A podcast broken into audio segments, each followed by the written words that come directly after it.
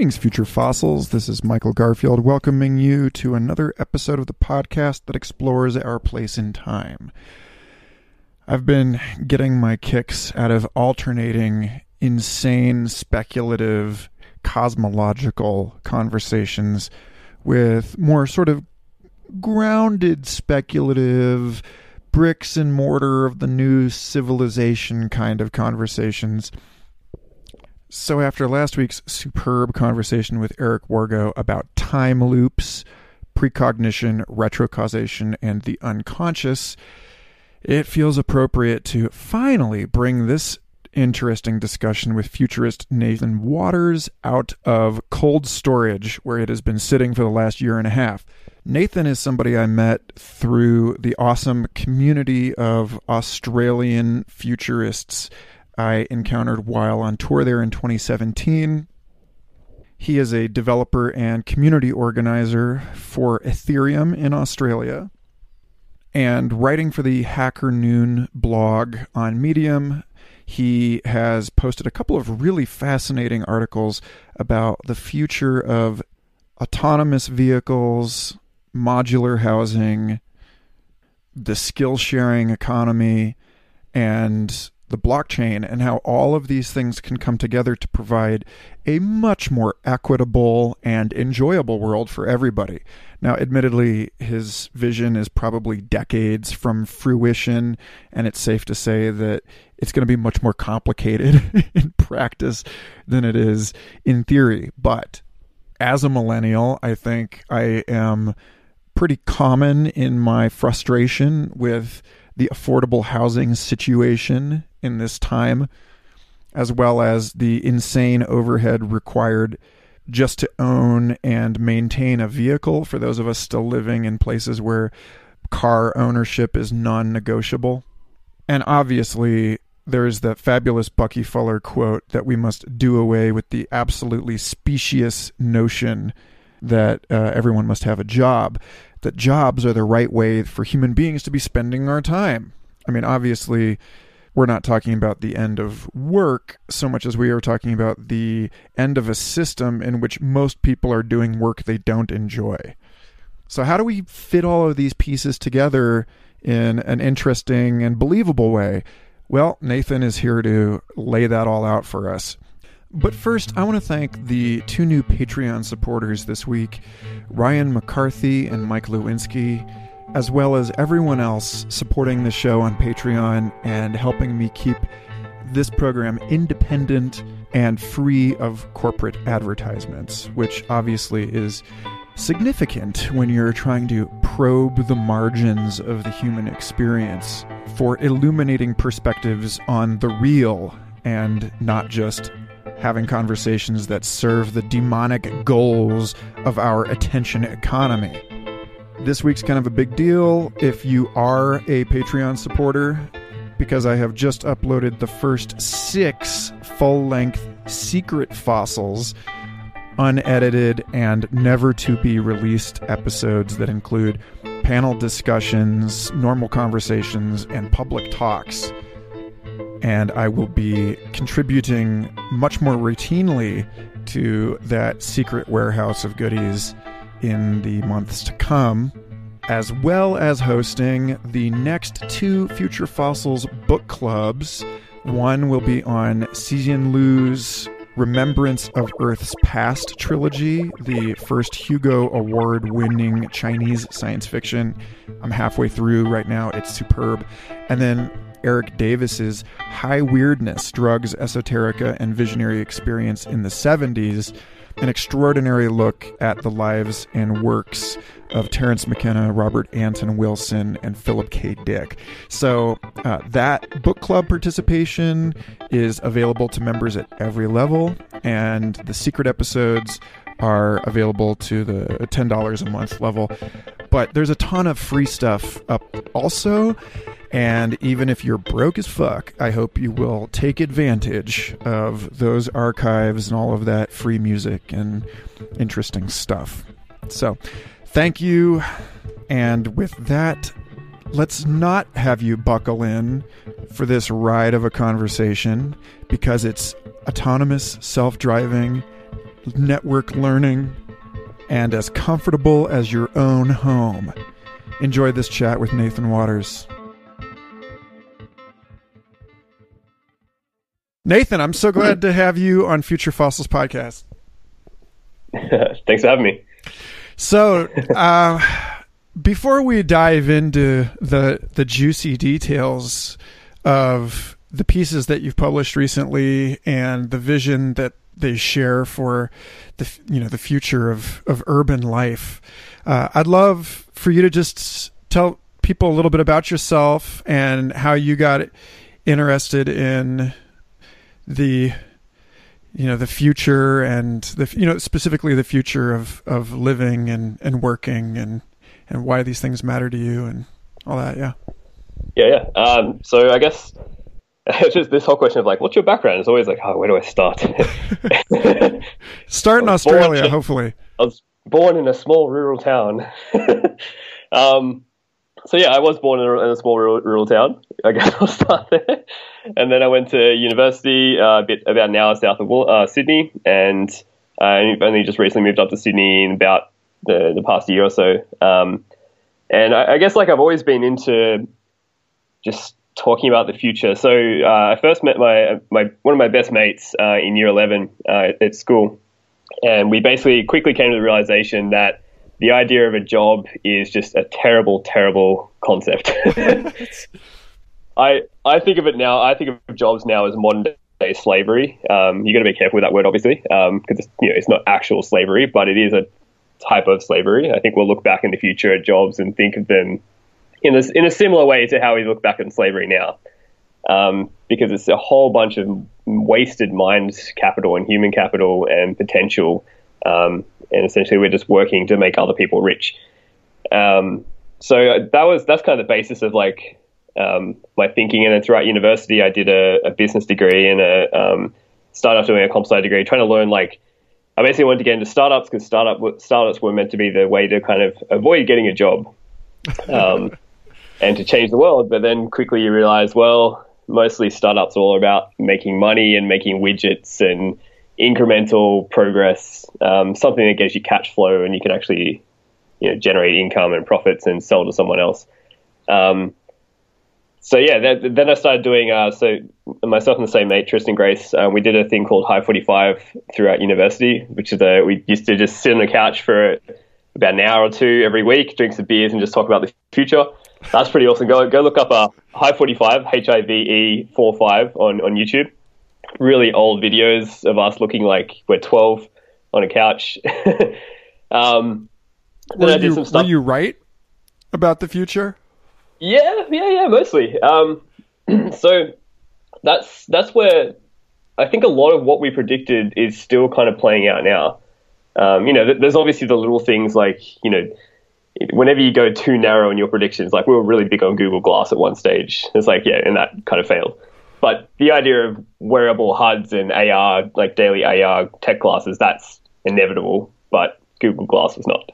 well, we'll, yeah, we'll we'll see. I mean, that one that one I think retreated to a safe distance and is just biding its time until it's ready. Until we're ready for the second yeah. coming. Uh, it's but but I'm also I'm also a former Google Glass evangelist, so we're both we're both wrong, I guess. Yeah.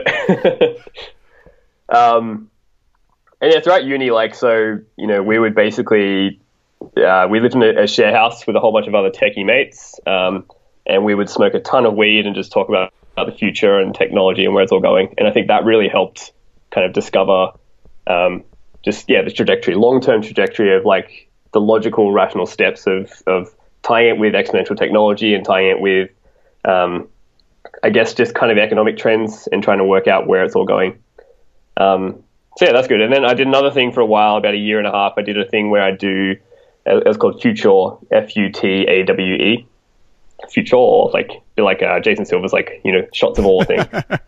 I was trying to be like the Australian uh, version of Jason Silver. I didn't quite get there. well, you've got to um, deny you've got to deny death a whole lot more if that's going to work out for you.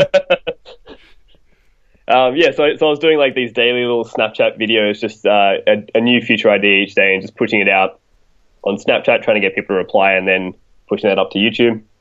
Um, so that's kind of the futurist background. and I've, I've just been involved in startups for probably the last 15 years, trying to get something off the ground and constantly you know jumping to the next thing because I get too many projects at once.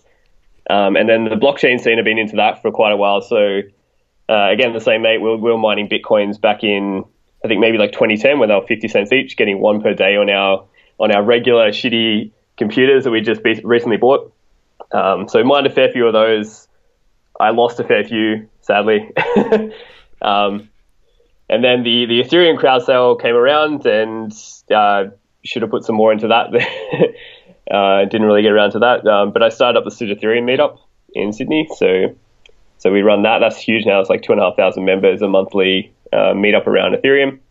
Um, and actually, you just get, recently, twenty five hundred people there, like in person every month, or how does oh, that? No, no, members, but yeah, twenty five hundred members. But um, we've got, uh, I think we get about three hundred turn up per month. We have to cap it uh, usually with the venues. Yeah, so that, that's pretty fun. Um, that whole space is just fascinating. Um, we can get more into that later. Yeah. Um, and and recently, I'm, I'm just about to start a role as um Australian community manager for ConsenSys, So that'd be pretty cool as well. Yeah. So you have a few years under your belt thinking about specifically decentralization and you know peer-to-peer systems and you know a a yeah, I think about you know you're talking about the end of jo- of the job is that that famous Bucky Fuller quote where he says we must do away with the absolutely specious notion that one must have a job in order to make a living. And that's like that's it. I think that that's really the promise when you hear people talk like peter diamandis talking about abundance Yeah. the the idea seems to be to get our heads out of our asses out of this like uh, millennial anxiety long enough you know to, to to like pause and look around and remember that the whole mission of technological progress for thousands of years was to get us to a point where we could indulge in leisure and creativity and uh, like that's what the word scholar scholarship school actually stems from the greek for leisure so Yeah, yeah. so on that note like i want to invite you to to talk a little bit about the extraordinary wastefulness of our resource use today and how you think that some of the technologies that we're cultivating now might lead to a world in which we're wasting a whole lot less effort on jobs that we don't have to do so that we have a lot more time to do the things that we enjoy. Yeah, yeah, definitely. Um, I think I, I love reading this this little mini story recently about how capitalism is kind of like an AI paperclip maximizer, where its, its entire intention is to use all the world's resources to make more capital. Instead of making paperclips, it's all about making capital. And I think that that's definitely the situation we're in now. So, I mean, uh, like capitalism is very kind of, kind of closely tied to the idea of jobs, um, the employer-employee relationship, and all that sort of stuff. Um, I think I think we're definitely in a in a time where capitalism goes to this point where you know we have a we kind of have this technological abundance now as a result of capitalism, but now it's kind of just almost an existential threat, and we need to transition quickly to something else. Otherwise, things are going to get really bad really fast. Um, and so uh, the reason I kind of focus on on jobs and income is that so I think to change the to change the whole society globally to a different economic models that's that's more sustainable um, in the long term, I think you need a catalyst point. So governments could probably do it, or we could wait for a massive global collapse um, to then put into it put in a new system. But I think if you're trying to do something outside of the political sphere and, and using you know, leveraging exponential technology and leveraging the economic drivers that we currently have in society. Um, I, the thing that I'm really focused on, and I think is could be the, the big catalyst, is job automation. Um, because ultimately, if someone's job is automated, they lose their purpose, they lose their income. They're basically almost like free falling, and so they'll grab for whatever system you have in place that just gives them those two things, you know, income, purpose.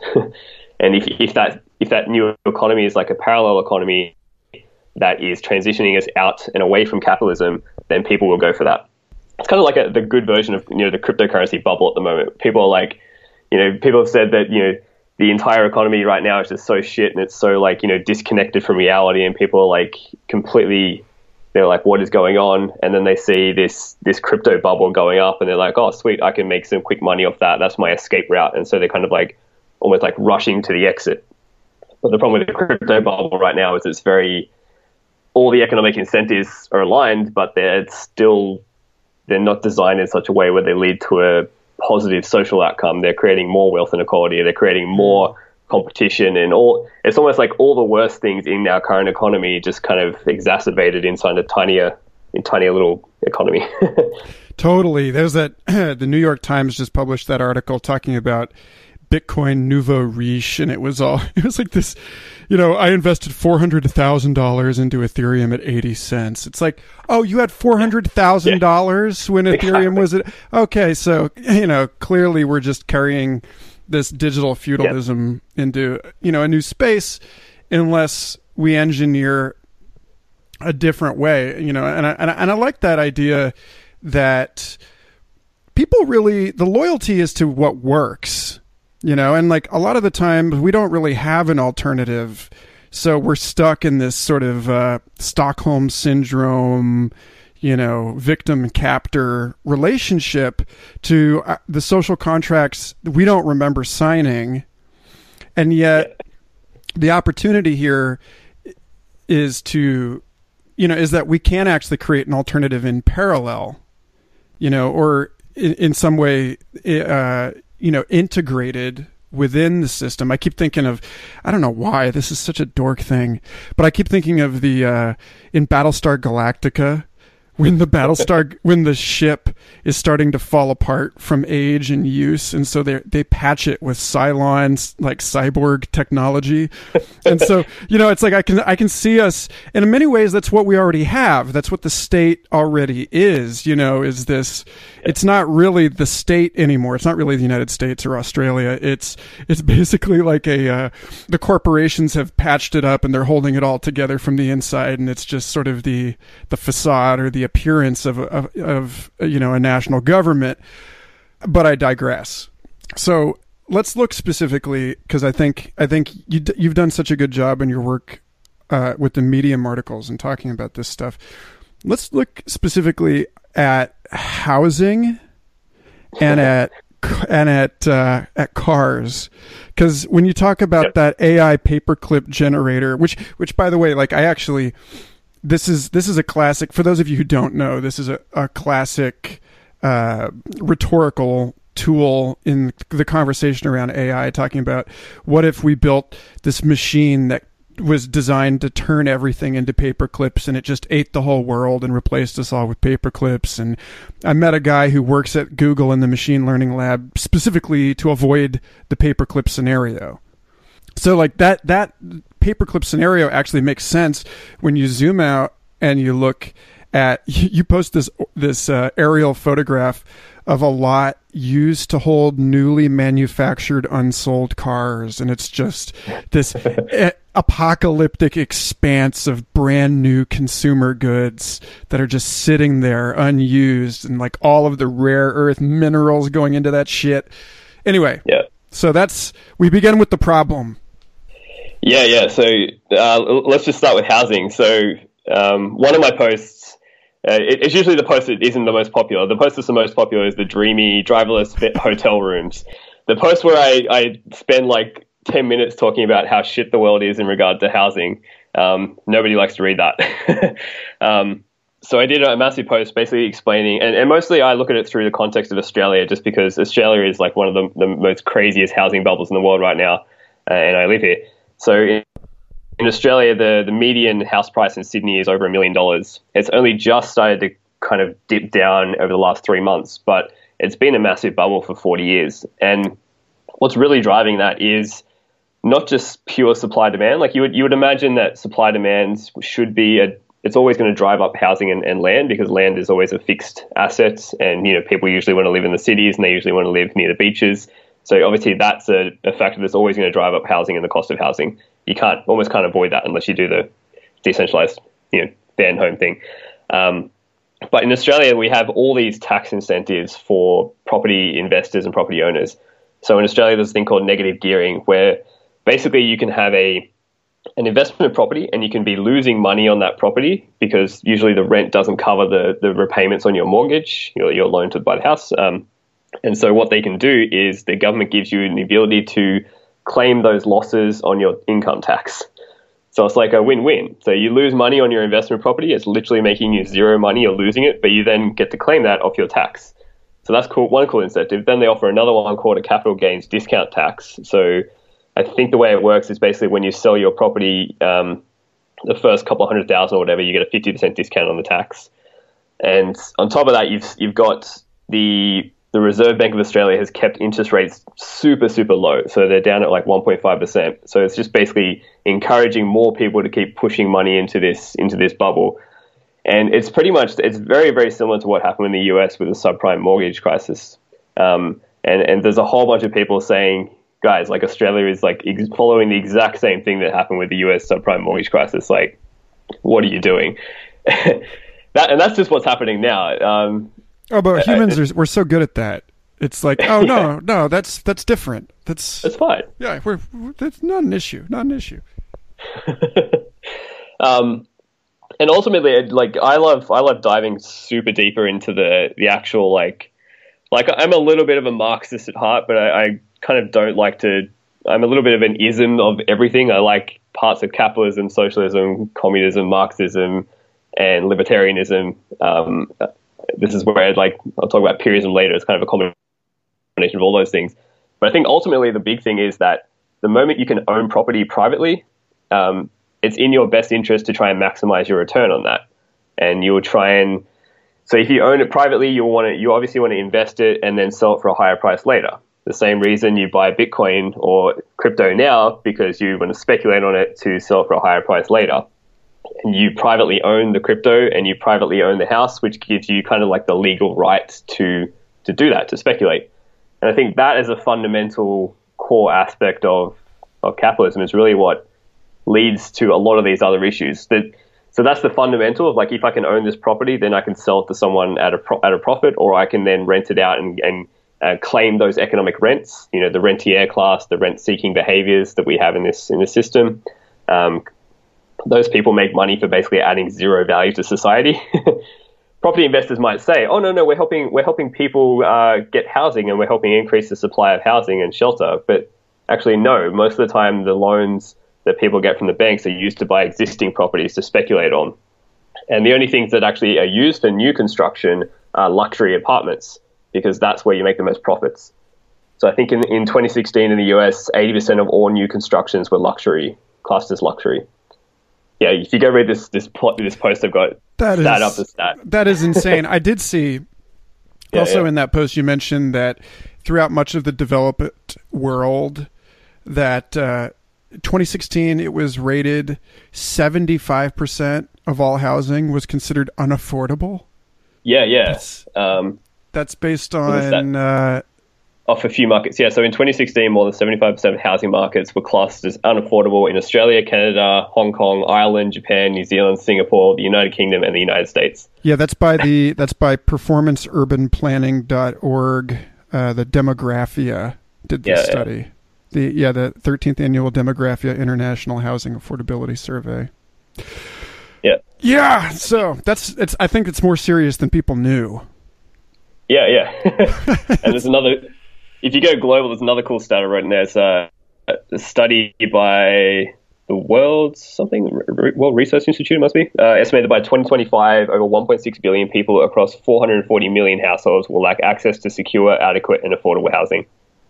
So that's pretty intense. So so that's that's part of the problem and the millions and millions and millions of cars that we manufactured so that they can spend 95% of the time sitting in a garage or parking lot. That's another part of this. and also houses. Apparently, um, there was another cool stat that I didn't mention. I, I looked it up uh, recently. That apparently, the rooms inside a house we only use them most of the time, forty percent of the time. So sixty percent of, of rooms in houses are not really used that often. I think about Any- this actually, with respect to my trip to Australia last year. So, Yep. one of the things that I noticed that I I actually took as a sign of affluence beyond what I'm accustomed to here in the US. Everywhere I went in Australia, people had an additional room in their house available for me as a guest to stay. And I was surprised because everyone I know in the US, unless they're like my parents' age, or or like living in Colorado where, you know, people have these houses that are, they're just like a grow operation, you know, Yeah. in the basement and it's just like it's basically a private, you know, it's like a business. Most people I know in the United States are are in a share house situation where every bedroom is rented out. And so, you know, I found it kind of like promising and odd. But like even in my own home, I do think about that. I think about how when I'm alone most of the day and I'm working from home and everyone else is out at their jobs, this house is just sitting here empty. Oh yeah, yeah. and it's a gorgeous home and it's like what? It's like damn I, you know like doug rushkoff talks about how people used to like one block would have the barbecue and everyone on the block would get together for barbecue parties when he was growing up in new york and now everyone needs their own barbecue. And i think you know like part of the part of the solution to this is technological but part of it is also cultural or psychological it's it's us unlearning the need for everyone to have their own little space. Like I, I noticed somebody commented on one of your Facebook posts about this saying, you know, that's all well and good, but I'm not sharing a bathroom. so like what do you have to say to that? Yeah, yeah. Well, so, so I think it's it's it's really just that natural extension of um, people learning about. I think there is a little bit of an awakening around the whole like um, sharing economy, on demand. Uh, you know, like people, you know, people know of Airbnb now. They know of Uber, and as much as those are evil companies, like they get the concept around sharing those things. But it's like, well, just just take that that same concept a few more steps further, and yeah, like like now when I walk down the street and if you walk down the street after say 9 a.m. and you look at all the cars parked and all the all the houses, most of them probably 90% are empty because the the people have gone off to work to to make someone else rich to earn a tiny bit of of money on, on stagnant wages to then repay the the empty car and the empty house that are sitting at home. They're actually owned by the bank. That's a bizarre situation. Um, and then I've noticed lately more and more. So when I walk down the street, I've myself have had a bit of like a, a conscious awakening type thing where I you see all the empty cars and you just get depressed. You're like, what the fuck? Why are these things sitting here, just completely being unused? Um, and then on top of that, with then you go then you extend that to housing and you think, okay, well, you can only ever be in one room at one time. So why are there all these empty rooms in the house? And you can understand why that needs to happen in in a, in a fixed housing situation. Um, I mean, you, you could probably build, you know, things with like shared bathrooms and, and shared laundries and stuff inside. You know, there's there's these kind of like co-living type arrangements, shared kitchens and stuff like that. I don't think people are quite ready for that yet. A lot of a lot of people. So yeah, so this is where the this is where the the kind of driverless van homes idea came in. So I know a bunch of people already um, in Australia, and and it's pretty big in the US as well. I know in Silicon Valley and stuff where housing prices are just stupid. Um, people are living in vans, and the notion of living in a van, it, it it can vary from as little as literally just throwing a single mattress into the back of a tradie type, you know, crappy van where you can't stand up, like that's super low end, to all the way up to luxury RVs. And I think the happy medium, I wrote, I wrote this post, and there's a, a couple of YouTubers now writing about, you know, van life, and they, they're making tons of money showing people the van life. There's this really cool YouTube channel uh, by these, this couple, Bec and Eamon, and they have a, a van where it's a sprinter van, and they can stand up in it. It's got a you know queen size bed in the back that can convert into a futon. It's got running water. It's got it's all run on solar, and they can plug it in. Um, they've got a fridge, and they've got cupboard space. So, so to me, that's Wait, like is the engine running on solar?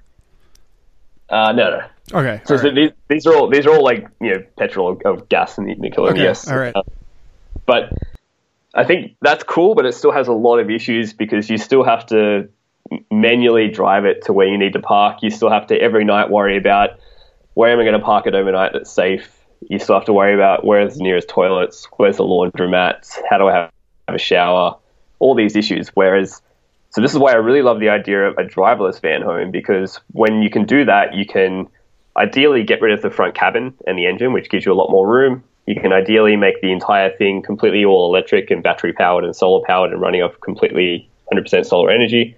Um, and it can drive you automatically to the safe spots. So the safe overnight parking spots, you tap a button, it, it your your room, your house essentially comes and picks you up wherever you are, um, and drives you to a safe spot overnight. Or if you need to go to the toilet, you just I love the idea of having like you know an Alexa or a Siri embedded into your van, and you just kind of yell out like "toilet," and it just it just drives you to the nearest toilet Or I, I mean, I might opt in for the toilet being a permanent piece of this vehicle, but yeah, you could do that too, yeah. But uh, I don't know. I, I think a lot of people have an issue with having a toilet inside where they eat and sleep as well. It's fair yeah, enough, a lot of people do enough. that. Yeah, yeah. So yeah, and as, as a way to solve housing affordability too. So back to the original idea of supply demand, like what you could do to solve the issue. I've thought about a few ways. So you could either government could solve housing affordability overnight if they really wanted to, but they don't because there's no economic incentive for them to do that, and most of the politicians own investment properties in Australia. Uh, the average politician, federal politician, owns 2.4 properties. So it's in their best interest to maximize their own investments. so then the issue is okay, well, if you if you wanted to get into politics to change that, um, then it would take you probably 20, 30 years to get into power to actually have a say to. I mean, so we have the two, same two party system in Australia. So we have like liberals and not the, the liberals here are actually the far right and the the Labor, and then we have Greens, which is a third party. But Greens never have never had any power. Um, they're kind of like the balance, but they never had any. They've never been in government for um, 30 years or whatever. So yeah, the political route I know like the idea of. So then if you go back to pure economics, supply demand, you can either increase uh, supply of housing massively. So think like 3D printed houses, think hyperloop stations out to remote areas where you build, brand new cities. Because um, if you can increase supply of housing massively, then you drop the price because then there'd be less, you know, an oversupply of housing. But that's also very expensive, and you've ultimately still got the land cost issue. You've still got to buy up land. All land is already owned by someone, and so they can basically charge whatever they want to. God, that's crazy to think. Um, and especially to like people. So there's that idea that Diam, like Peter Diamandis always talks about. He's like, oh no, housing affordability is going to be fine because we'll just sit in driverless cars and we'll live like three out, three hours outside of the cities, or have hyperloop stations, or we'll just work in VR and be able to do stuff remotely. And like, yeah, that could happen, but ultimately, people still want to live in cities because that's where, first of all, that's where the jobs are. But even if we remove that idea of having to get a job in a city, people are still going to want to live in cities because that's where the social activity is, that's where the ideas are, that's kind of like where the hive mind is. And I don't think you'll ever be able to fully replicate that perfectly in VR or AR until we have something a bit more immersive than Yeah. slapping on a head. That's Yeah. also that's also totally contrary to the you know as this sort of you know like Greg Egan, Australian science fiction writer Greg Egan, in his novel Distress, talks about a 2049 where the suburbs are the new center of activity because of virtual reality and the the you know the center the urban areas have been hollowed out and become this like bohemian squatter paradise i, don't believe that you know and i don't Yeah. i don't you know uh that idea stands kind of contrary to i just watched this video with uh, with Chris Anderson of TED interviewing Stewart Brand of the Long Now Foundation, and Stewart Brand was talking about Yeah, yeah, watch this one. yeah, yeah, yeah, yeah. How we how we would uh, sort of gather into urban areas as Yes. you know precisely because of that that network benefit. You know, the these like they become the you know they, they're just increasingly as they become more and more densely networked, they become this powerful advantage.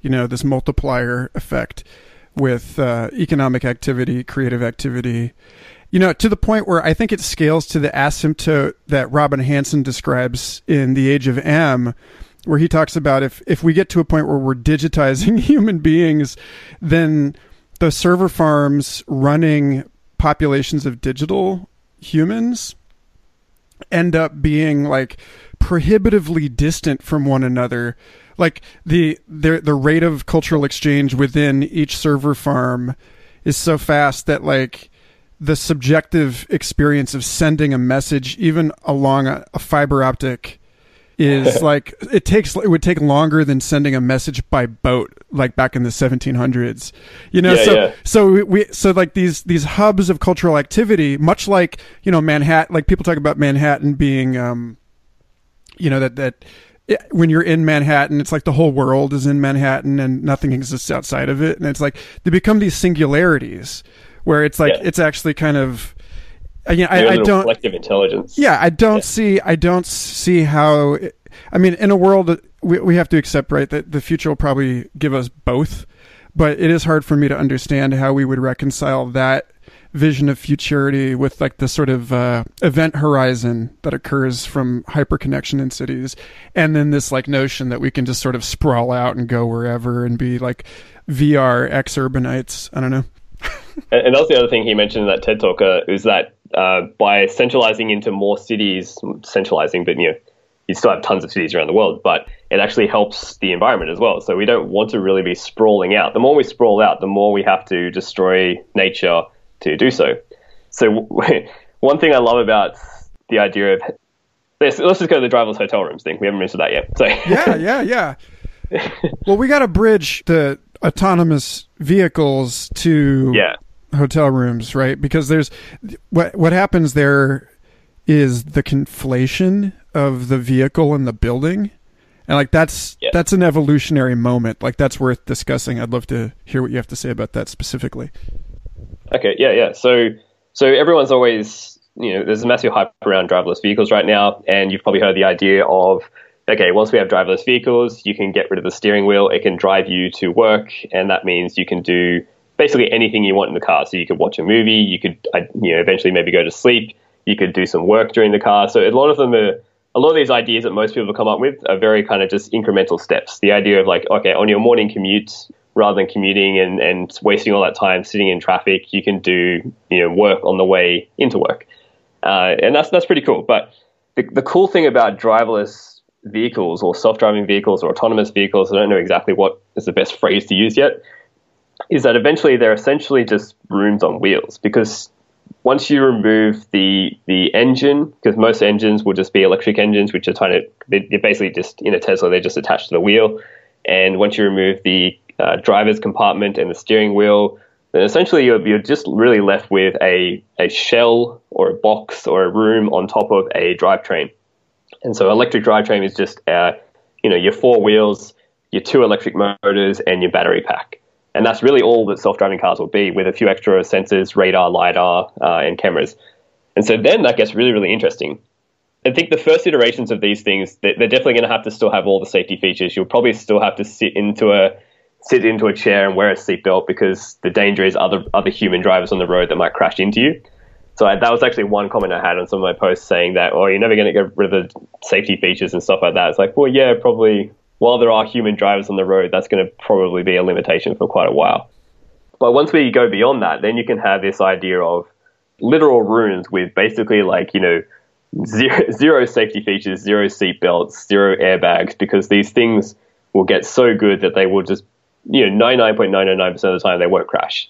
It'd be very, very rare for anything to ever crash because these things will be aware of each other, be able to be adapting to each other, and they learn. So the cool thing about the Tesla autopilot thing at the moment is every time a car actually learns a new situation, uh, it's it's running. Last I heard, it was, it's actually running a, a simulated self-driving mode on the car on every single Tesla car that was produced after I think like 2016 sometime. Every single car is running uh, an onboard simulation of a self-driving mode. Because what Tesla aims to do is they're running this across the entire fleet, and before they can switch on uh, fully autonomous driverless mode, they need to prove to all the regulators that we've been running billions and billions of kilometers of or miles of uh, self-driving mode, and we can prove to you that there were zero ca- crashes, and we actually we would have done a better job than the human driver. Um, and the cool thing is, is every time that every time that one car learns, the entire fleet learns. So imagine when we get to the point where every single driverless car, every time it learns something, an individual car, ev- the entire global fleet of driverless cars learns. And so it's inevitably going to become so much better than any human driver in existence. Uh, it'll get so good that I think we'll we will have to ban human driving um, on roads. It's just an inevitability. because mm. human drivers would be, just be so much worse, and they are. They are now, like they are provably now. It's just a scale issue. You know, um, we need to have absolute certainty that the driverless cars are better and have driven more miles and more kilometers than, than humans. It's funny. Um, it's funny when you think uh, when you look back about 120 years ago to the writing around the introduction of the automobile into society. It's the it's a, the critique is that human beings can't possibly know how to steer a vehicle of that size as well as a horse. That there's just like, look, you know, like the horse we trust horses. We don't we, we don't trust human operators.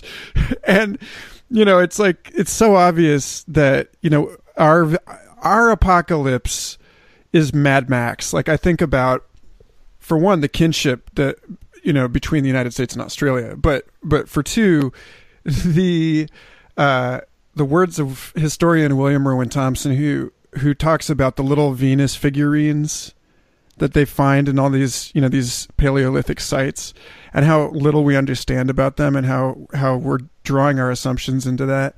And he's like imagine you know 20,000 years from now looking back on modern society and being like these people worshipped these cars like they're just everywhere they made so many of them their whole their whole culture was preoccupied with the manufacture of, of these vehicles. And the only real rite of passage that we have in our society, other than getting like shit faced, is learning to actually direct this thing. So, like, what you're talking about just seems to me to be such a, a like an invagination, like a total reversal of everything that we take for granted uh, in our, our like like this weird little window of time in our society. Yeah, and even the the flipping of the whole social status of buying a car. Like, I think it's I, I cringe anytime anyone buys a luxury car, or they, they pose in front of it. They'll they'll post a picture of them on Facebook, and they'll pose in front of their luxury car, or it'll be their cover image on on Facebook. And I literally like I jump in now, and I'm like, you're a dick. Like, what is wrong with you? because a lot of them are like eh, people who've made crypto winnings, and they're like, "Look at my luxury car! I just bought my crypto winning." I'm like, "You're you're a fucking dick, man! Like, go do something useful with that money." so yeah, that's. I mean, I didn't. I want to circle back around to the the driverless hotel rooms, but you bring this up. I think it's really vital that I see you on social media campaigning for people who have stumbled into extraordinary wealth as early comers to the table of this this distributed technological abundance and being like hey why don't you do something useful with this money? Like hey by the way if you're listening to this podcast and you accidentally became a multimillionaire over the last few years like i think there's there seems to be a democratization of the need for financial literacy and like a sort of like philanthropic education or or like people need to learn how to invest not just in projects like vaporware or beta projects that deliver high returns but in longer term projects that are poised to cultivate ecosystems that will later bear fruit and nourish and support other things down the road. And like I don't know how how you think we're going to be able to cultivate that kind of longer term thinking around wealth, but I don't know. Well, I think something on that point. I think something that's interesting with the crypto scene is that even though things like ICOs and token sales right now are kind of a little bit scammy, hypey, and you know, there's so many issues. I think the version two of that or the next iterations of that model, I think makes sense. Because if you've made, say, for example, if you've made your money in Ethereum and you've got a ton of it, well, then you don't really want to exit that out in fiat. As much as it's all valued in fiat, and that's kind of like why you're wealthy. you know, you're not wealthy because you have, you know, a thousand Ethereum. You're wealthy because you have, you know, three, four, you know, five million dollars Australian or US. Um, and so I think there's a there's a model where if you can encourage people to, to reinvest back into the ecosystem that's actually trying to make things happen, then naturally your your other holdings will go up in value. Like if you make other things on the Ethereum platform more valuable, then your holdings will go up. But I, I, I just don't know why people don't just. My whole thing's all about like changing the world and legacy. Like I don't give a shit about money because money is just like a means to an end. And you know, when when you die, no one's going to give a shit that you bought a fucking Mercedes Benz luxury car. Like they're going to give a shit about what you actually did with your life and and how many people did you impact and have you actually built a lasting legacy? Have you made the world a better place or have you just made more widgets to sell to people? awesome, dude. Yes. Okay, so let's talk about the self-driving hotel room. Driverless hotel rooms. Okay. yeah. So I this is the cool thing. So I, I wrote a, a, post about driverless van homes, and that went okay. Like, got a bit of bit of traction, but mostly people are like, "Oh, why would I want to live in a van home? Sounds terrible. Who wants to live in a van?" But ironically, my idea about driverless hotel rooms is exactly the same vision as driverless van homes. Exactly, just with different wording. And I specifically went into writing. I wanted to write the the the, ti- uh, the title of called it driverless hotel rooms because I was like, well people will lap this up more than living in a van, and they fucking did. Like, so the, the post now has 30,000 reads, 80,000 people have seen it, and I've got like a ton of tweets. Most of them are positive. There's a few people who are like, that's a terrible idea, blah, blah, blah. Anyway, so, so if you go off this notion that, if you go off this notion that we're going to have driverless rooms, then the idea is, okay, well, imagine driverless hotel rooms. So I started off the post with like a little bit of a, um, you know, imagine if, like a little bit of a story thing. And the idea was that you know, you'd land in Sydney or it can be any airport, and ideally, you've I, I, kind of pitched my uh, my little uh, my, my Purism project as well. I said you've landed in Sydney because you've just got a, a gig pop up on your Purism on your feed through Purism, and it's offered you this this project that you're really passionate about. Um, and so you instantly caught a plane to Sydney the next week and or the next day, and you haven't booked accommodation at all. You haven't bothered doing any of that. You get off the plane, and you're your AI or your personal assistant basically says, "Hey, do you want to do you want to get a room?" And you're like, "Yep." And so the moment you say that, a, a, driverless hotel room can can rock up and pick you up, and you get in, and it says, "Hey, where do you want to where do you want to go to? You're hungry." And you're like, "Yeah, yeah, yeah. I, would love to get a, a, beer or some food." Uh, and it says, "Cool, that'll be on its way." Five minutes later, a drone comes and lands on the on the roof of your of your driverless room while it's driving to its destination lowers the food through the compartment, and you you have your have your dinner. So I, I think the idea of these things being these luxury autonomous driverless rooms where they're, they're modular. So you would have the one you would step into would be a uh, you it would have a bed, it would have a, a small kitchenette, it would have a, a, seating area, it would have a bathroom module, and it would be driving off to either any destination you want. So if you want to say, "Cool, take me to Bondi Beach," it goes there. Or if you want to say, "Hey, I'm I'm ready to to crash for the night, like take me to a to the hotel, and it could drive to the hotel. And and the thing that I kind of added on top of what's already really out there, and I'm sure other people have come up with the idea before, but the idea of just vertically stacking these, because if you get to a point where driverless rooms become, you know, first of all feasible, a reality, and and people actually want to use them, then naturally you're going to have to go vertical because you can't have you can't have you know hundreds of millions of these things just littering the streets and clogging up traffic and creating a worse situation.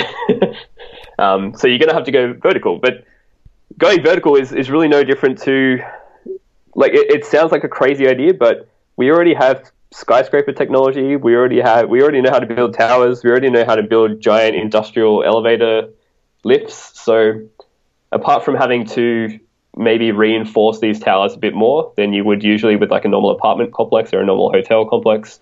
Um, I think it's all feasible. So the idea would be that your when you're ready to crash out, your your driverless hotel room would drive to the hotel tower, and there could be many of these towers, and then it lifts it lifts the entire room up, could go up 30, 40, you know, 100 stories tall, and then it just slots you into your position.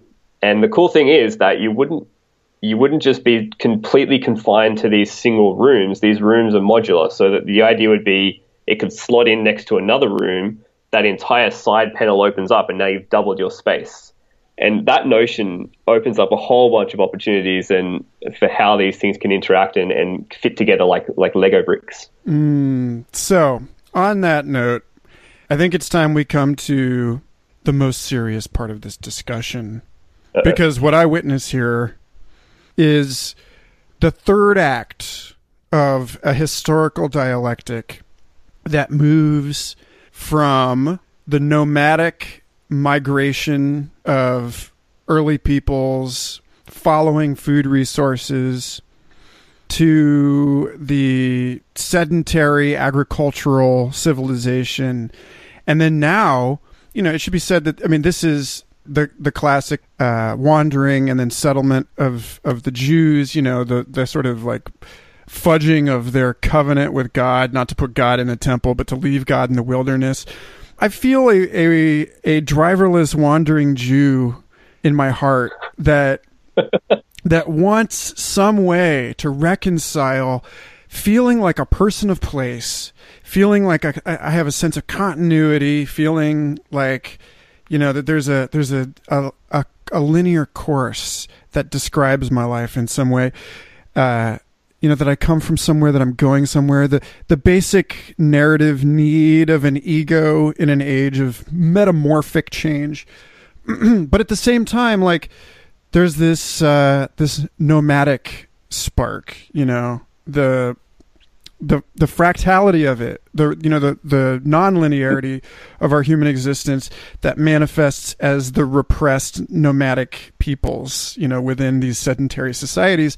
And it seems to me now that this model that you're describing is the synthesis man like that, that this is yeah, like yeah. that this is the moment where we we get the best of both worlds where like the american dream in the sense that the american dream is the buddy buddy road trip you know, where you're having fun as you drive off into the horizon on an endless adventure of discovery is now not only realized, but sustainably realized in a way that people can, like, you know, party and jerk off and do whatever while they're living in a, you know, a thing, you know, a space that they can, you know, more or less claim, but is constantly bringing them into new space. Like, it just, the new dimensions here to me are just so fucking extraordinary. And, and it's sustainable in a long term thing. So that's something I was thinking about as well. So we're, the prediction is that we'll have 9 billion humans on the planet by like 2040. And that's where kind of where it'll cap out. Um, so the idea is a lot of people talk about how the the neoliberal doctrine is all about trying to bring down the Western world so that the as the developing world is rising in their living standards and they every everyone in the developing world wants to live like Americans and Australians, and so you have to kind of have the the lifestyles of the Americans and Australians in the in the first world kind of meet halfway so that everyone kind of balances out. But well, there's there's absolutely no way we can have nine billion people living in McMansions and giant luxury apartments and all this other crap. Um, but at the same time, you don't want to end. You don't want to have people living in you know a dystopian reality where it's like you know a lot of people have already mentioned Ready, Ready Player One with the stacked RVs and stuff like that. And and that, that's, that's a huge fear though. of mine. That's like, Yeah. it is a huge fear of mine that this is where it could go because it's obviously going to be a transitionary thing. It's not going to go instantly to this reality where we're all living in these giant luxury towers. But the the thing the thing that I loved about prefacing the whole concept as a hotel room is people naturally think of hotels as these luxury type experiences most of the time, um, unless they're in like a shitty you know uh, cheap motel. So I love the idea of I, I actually ran the numbers. And I'd, I'd love to do a blog post on this, but I, I know that people would definitely take it the wrong way. So I ran the numbers on um, if you took 9 billion humans on the planet and you assigned them with uh, their own kind of living space. So, so the way I see these these rooms playing out is that you're going to have to for these things to dock and to be uh, vertical and connect together and be modular. You're going to have to have them adopt a standard globally. Um, and so either the auto manufacturing industry industry can come together and create a standard, or they just end up adopting the shipping standard. So shipping containers, um, if you measure them out, uh, there's three standards. There's 10 foot long, 20 foot long, and 40 foot long. 40 foot's probably a bit too long for moving around cities, but I think the perfect ones are 10 foot and 20 foot. So imagine 10 foot for things like your bathroom modules, your laundry modules, your your smaller like cafe type modules, and 20 foot for your that would be your standardized kind of room size. Now these things wouldn't they wouldn't look like you know they obviously wouldn't look like shipping containers with windows. It's gonna it's gonna be like you know just the dimensions.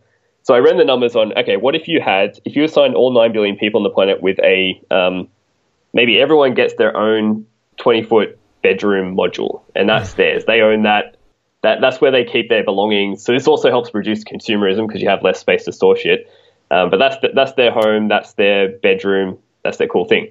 Then you assign all those 9 billion people again an extra add on module that is interchangeable. So that could be a living room module, that could be a literally anything on request. And if you made this like the standard base, base level bare minimum, um, it's very small. Like if you, if you put two um, 20 foot containers side by side and you measure out the dimensions, it's still actually way bigger than most people's um, small units and way bigger than by far most people's uh, share rooms in, in, in share houses and stuff like that. But I think the psychology of it is that because you can ideally switch these things out and have new rooms come to you on demand, I feel like psychologically, even though it is kind of a small space to live in, psychologically it would feel like you're living in a massive apartment um, mm-hmm. because the moment you need something, it just comes to you anyway, so I ran the numbers. If you look at the, if you just do a, a, kind of like a prism type shape, um, so the Burj Khalifa in Dubai is about 840 odd meters tall. Um, so if you assigned all 9 billion people with two 20 foot containers and you then um, stack those up vertically 800 meters tall in a, in a kind of pyramid type shape, um, I worked out you could house all 9 billion people on the planet in about 112,000 of those 800 meter tall towers. So imagine replacing all of the urban sprawl on the planet and, and, and just having 112,000 um, towers, obviously in like all of the city centers, you know, Hong Kong, New York, like all those places, and everything else can just be returned to green spaces. So green entertainment spaces, return to nature. Um, all these towers can be interconnected via hyperloop tunnels, um, so you wouldn't really have much transportation on the surface. And so those 112,000 towers, that's mostly just housing. I, I figure you'd have like maybe an extra, you know, add an extra, say, 100,000 towers just for like entertainment areas, um, shopping malls, you know, co working spaces, offices. So let's just go, let's round it up to 200,000 800 meter tall towers. That provides all of humanity safe, secure, luxury, um, on demand, dynamic kind of housing situations on a tiny, tiny footprint. Um, and that would be truly amazing.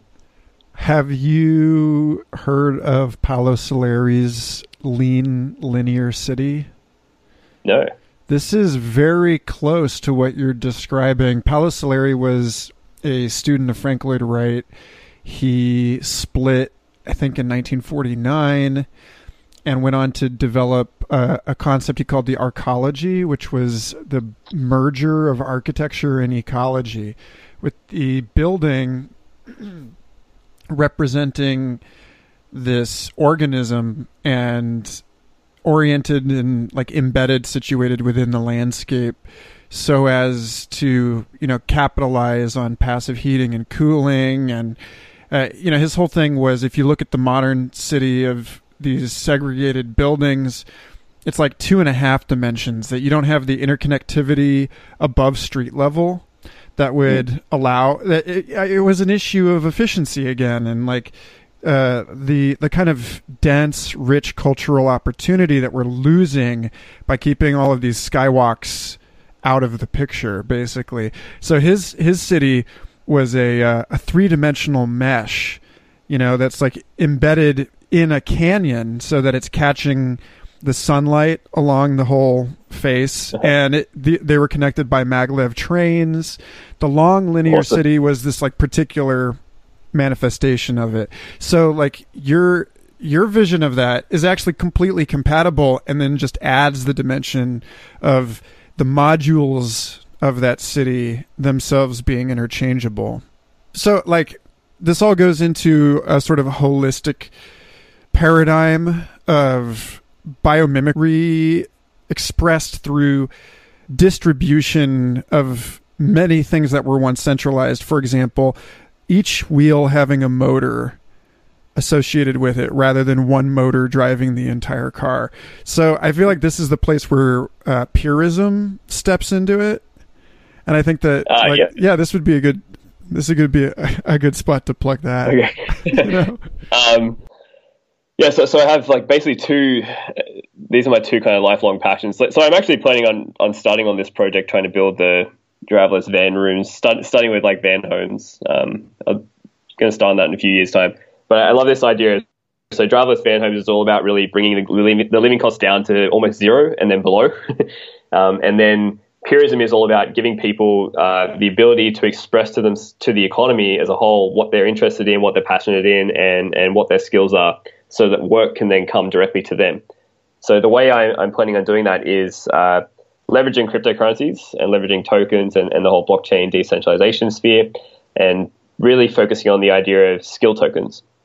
So with the reason why job automation is, is a big scary thing that's coming on the horizon is that we are very homogenous in our roles. You know, when you go to a party and you say, you know, what do you do? And someone replies, I'm an accountant. That means that they probably work at one company at one desk 40 hours a week, you know, Monday to Friday, and that's what they do. They're an accountant. So the problem with that is when accounting gets automated, not just their job, but their entire industry, the model that that guy is going to have to do or that girl, they're going to have to then um, go back to university, do another three, four year degree, maybe become a lawyer, and then they become a lawyer, and then that gets automated. But at the same time, like you know, an accountant, an accountant isn't just good at accounting. You know, humans aren't just, you know, they aren't just interested in good at you know what their job role is. That accountant is has a you know a vast array of unique and diverse skills and interests, but the economy doesn't give a shit about it, nor does it know anything about that. Um, so what I'd love to do is actually quantify people's skill sets and have them quantify them their own skill sets and interests in, in a way that is recognizable universally across the economy. So the way to do that is to have user created skill tokens. It'd be like a cryptocurrency, like Ethereum, like Bitcoin, but it actually the value inherent in that token actually represents the person's skill. And the more of those skill tokens you earn represents your skill level, a bit like a role playing, like an RPG. So you might have that accountant might have you know, they might have earned 100,000 uh, accounting skill tokens, but they might also have, um, you know, 50,000 marketing skill tokens, 4,000, and know, like photography skill tokens, and maybe 2,000 fidget spinner tokens. Like some, some, so the, and this is the cool thing. So you can have these completely obscure skills that pop up out of nowhere.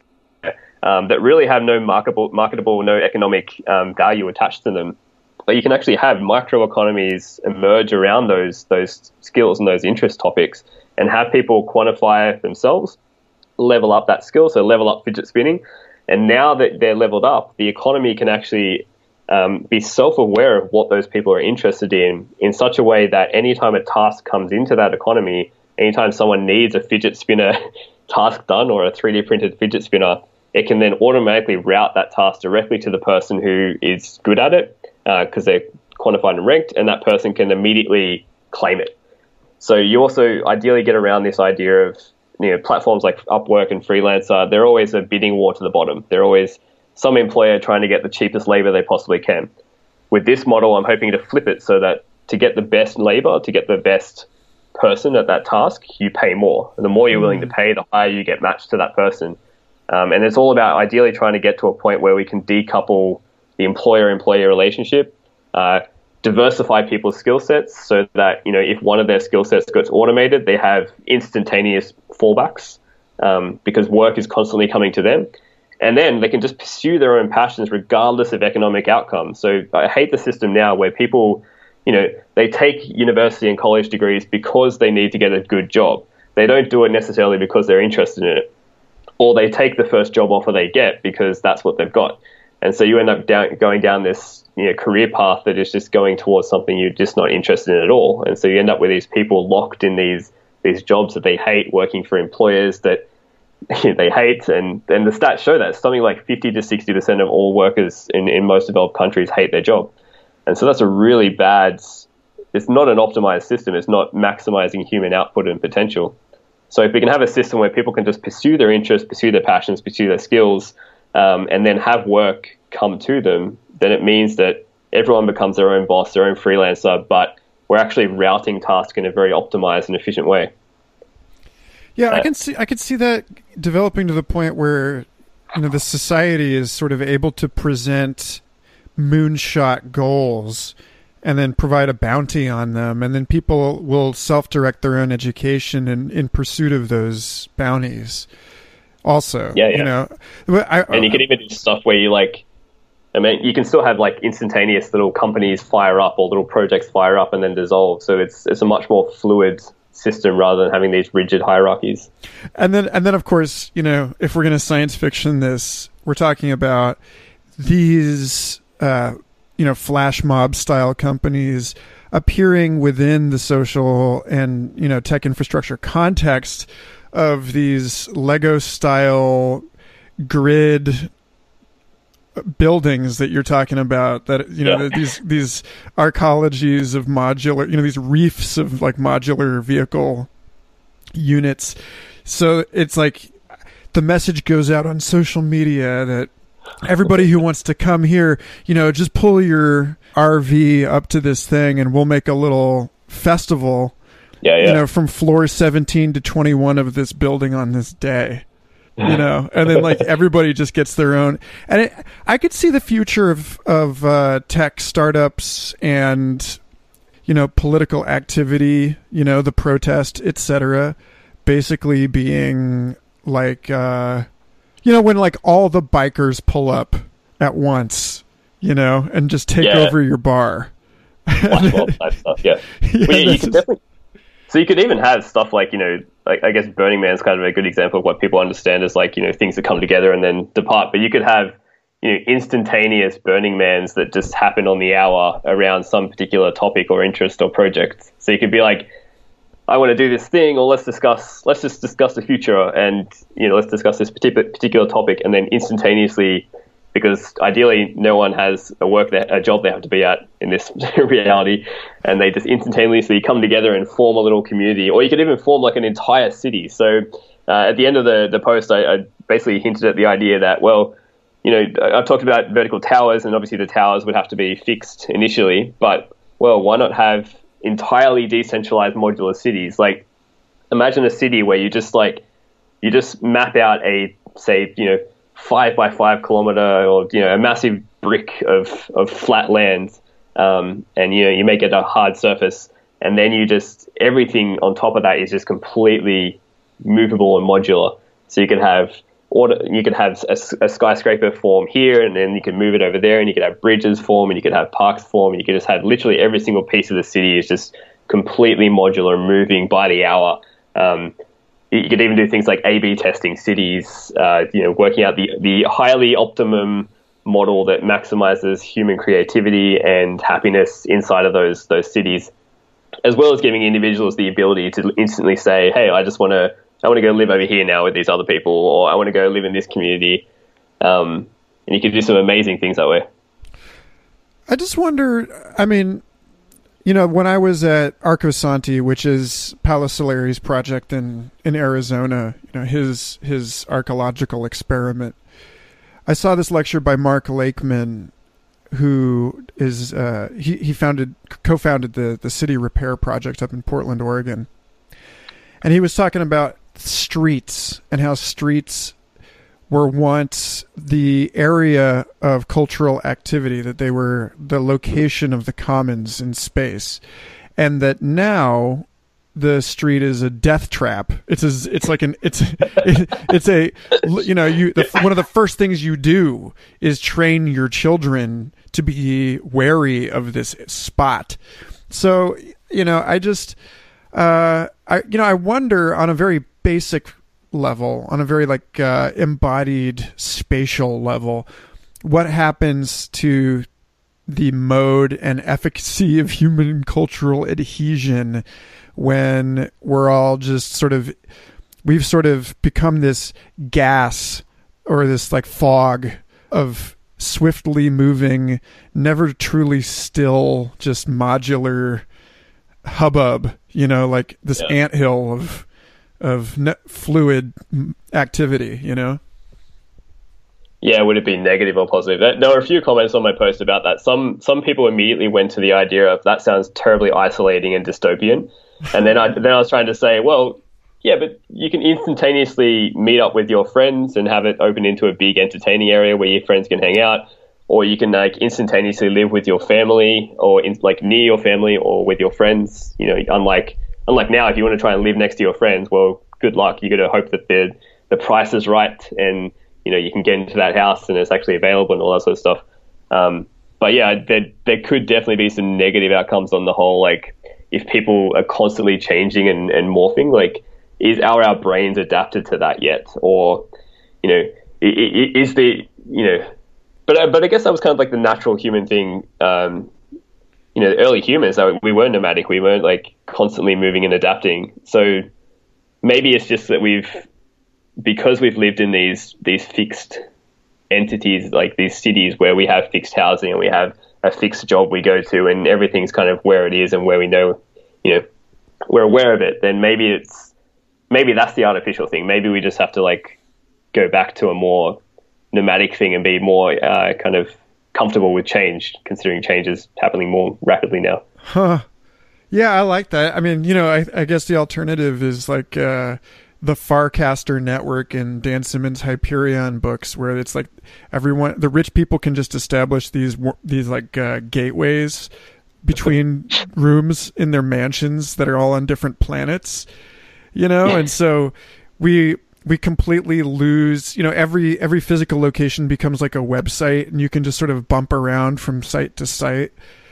And they're connected more by their metaphorical association or their their proximity to one another in idea space than they are you know I, I, I see that as sort of being a thing you know it's like where it's already the case that we are culturally very far away from the people we live next door to in many cases in this mm. time you know and so that's that's really only going to continue i think to the extent that what if for example like I, I already know people that are working on these these sort of membership based uh, international hotel hybrid services where the tech nomads can kind of just bump around from hip destination city to destination city and always have sort of a, a, spot waiting for them.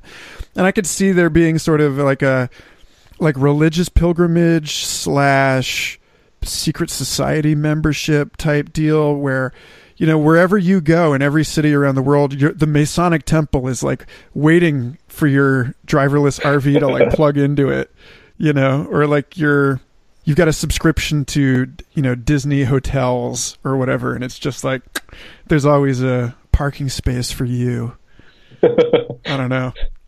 That's pretty cool. Well, I, I, I, just one thing that could happen is uh, physical filter bubbles. that could be an interesting that. thing. Uh, well, you know, there's obviously the issue right now where we have filter bubbles online with social media, and that's causing you know, a lot of the early people who created Facebook are now saying that, you know, what we've created is actually now tearing apart the fabric of society because Oops. we've created these filter bubbles where suddenly people who couldn't find each other can now find each other. So the flat earthers can all find each other and they, they hang out in their little crowd and they keep their little, you know, alternative facts to themselves and, and kind of hype each other up. So maybe one potential outcome, one you know dystopian outcome, could be physical filter bubbles where you choose to live with the people you identify with, which is great in one sense because like you might want to like hang out with people who have similar ideas and you can you know flourish and be more creative with those type of people. But then you might have the the neo-Nazi driverless camp, and you might have the the Antifa uh, driverless camp, and you get these physical manifestations of, phys- uh, of filter bubbles popping up. That could be interesting. There's there's definitely a Hollywood movie in there somewhere. Well, um, that seems that seems uh, like inevitable on one level, yeah. you know, and it seems and it seems also like in some sense preferable when you talk about how you know the possibility of looking back on jobs as a form of slavery or like equivalent in this ongoing process this trend of emancipating the human species then i think it's it's also arguable that the issue of mobility across, you know, at one point like tribal boundary lines and now national borders is mm. a similar historical project. And that what we're looking at is the opening up over the same time horizon, you know, the next whatever 50 to 100 years that we're talking about of the relaxation of borders and the reorganization of human communities into communities much more determined by affiliation than uh, geopolitical history. But I don't Yeah. know. Yeah, that'd be interesting. Yeah. Well, dude, um, you're. I think you're a very interesting guy. I'm really glad that you took the time to talk with me. Where where can people follow up with you and and stay abreast of the work that you're doing and get involved and all that? Uh, so just follow me on uh, Medium. So just medium.com slash at Nathan Waters and, and also Peerism. So P E E R I S M dot org. And so yeah, I'll be doing a lot more things with those two. And, and then, yeah, check out, keep an eye out for driverless hotel rooms and van rooms because I think that's going to be, and, and that meme's out there now. That meme's embedded in so many minds. The payload's been distributed. And so we'll see how it, see how it plays out in society now that so many people have, have latched onto that, that idea. Yeah, if you want to work on these things, this is your guy. Work with this guy on this project because Yeah. I, I want one. I want I, I I've been saying since twenty I don't know fourteen maybe that I want to buy a solar powered driverless amphibious RV with Bitcoin. Please, like, make it so, dude. Thank you so much for being on this show. Oh, thank you very much for having me. It's been awesome. Let's add this at the end, dude, because that's an important idea. Yeah, just say something about that real quick. Okay. Um, yeah. So, so one thing I didn't mention is that um, the beauty of the blockchain is that the blockchain now allows things to essentially own and manage themselves. So there was an idea probably about five years ago when, when self-driving cars were first kind of hitting the scene and blockchain was, was starting to hit the scene. Um, there's this awesome, I think, a BBC article that was mentioning how driverless cars could own themselves um, because on the blockchain, you can actually have objects have their own bank account, their own secretary, their own lawyer, their own, you know, uh, everything, because you can have your own wallet address. And so the idea with a driverless car would be that it's it's going out all day and driving people around, essentially like an Uber, picking them up, um, charging them a fee. It then collects that fee into its wallet. It can then use that wallet to save up funds to then um, book itself in for maintenance, add buy more cars to add to its fleet, and do all these crazy things with, with literally no human owner. Like it, the car, I think that's the the thing. A lot of people don't realize is what can be, happen here is like the car can quite literally own itself. Not even a no company, no no human that owns it, and that's cool. With so the idea of these driverless rooms and driverless van homes, this is where we have a, the opportunity now to completely break the rentier class, to com- completely break the idea of human ownership. Because at the moment a human owns something, it now has the legal right to extract economic rents and to extract profit. That's why people want to own houses, you know, property in- investment houses at least. Um, so we could actually have a system where these these driverless rooms, these driverless van homes, own themselves and operate themselves. They'd still charge a fee, but because they they don't have the profit incentive that that drives humans, these things can operate at zero profit. So they have no incentive to charge anything beyond uh, their operating costs, and that's awesome. That means we can drop the rent to essentially nothing. And who Um, does and this? then even who below does that, this? 'cause these things- Nonprofit organizations that that like just install tracts of these or what? Uh, Well, see, so to get it started, you have to like, um, obviously, to get the to have the first self-driving car own itself, you almost have to do a little bit like Aladdin and the genie, where, the, where Aladdin like sets it free. So you'd have to have one altruistic person who's like, you know, they set the car free, and it's this beautiful moment, and then the car goes off and it owns itself after that. Um, and I think that's the way you could do it. So you could actually have these these driverless van homes, driverless rooms. Initially, you'd probably have to have them run by a non-profit or a foundation that operates within the existing legal structure. Um, but uh, eventually, you could have them just operate themselves, and they could initially they could charge enough profit to generate um, enough revenues to buy another car, and then once they've bought one more car, then they then they drop down to zero profit. So you, you could have the economic model and the, and the pricing structure into these rental fees um, operate in such a way that they're fractal, so that they're constantly doubling the supply. Because you'd want to you want to break the network effect of all the other manufacturers who are trying to create these privately owned, you know, obviously Uber, all the hotel chains, Um, all the all the car manufacturers are obviously going to want to sell these things at profit to an owner, and those owners are then going to want to turn around and then rent them out at profit. So you end up with these excess costs on top of housing, which is just stupid. I mean, I want to break that forever. I want to break the idea that housing is an investment vehicle. Housing is a fucking human need. it shouldn't have a profit on top of it. It should just be something that's just you know operating at zero at zero profit. Still with a weekly rental fee, but just enough to cover its operating and maintenance costs and to buy another van that owns itself or another room that owns itself. So yeah, I just wanted to add that. And and then of course, you know, if, if ultra efficient solar panels and you know micro wind power generators are affixed to every one of these objects, then they could each be selling electricity back to the grid and actually, you know, making money even when they're sitting still.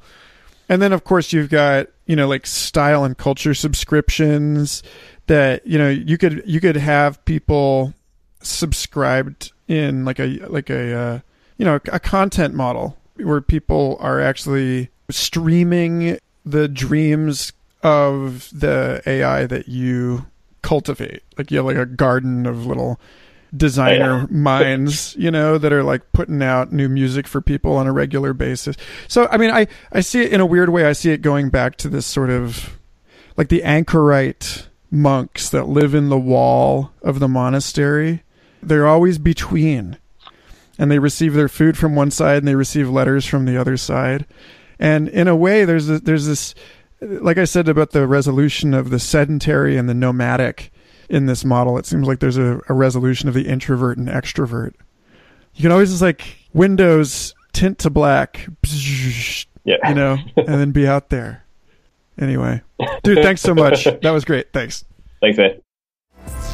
Future Fossils is part of the MindPod Network, a truly excellent cornucopia of mind expanding podcasts and is brought to you in part by our featured Patreon supporter, Mike Schwab, who works at knowyourmeme.com and has donated his weekly call out to Know Your Meme, which is a truly cool site if you're not familiar with it. It's an exercise at scale in what W.J.T. Mitchell would call a paleontology of the present, a wiki based effort to pre-digest the ridiculous abundance of memes and internet culture for those future unborn historians this show attends to so frequently. That's just a fancy pants way of saying it is an extremely cool site about memes. You should go check it out. If you would like to support Future Fossils, go to patreon.com slash Michael Garfield or just leave the show a review on your podcasting platform of preference. It's hugely helpful, and I greatly appreciate it. Thanks again for listening, and I'll have the next episode up in the geological blink of an eye.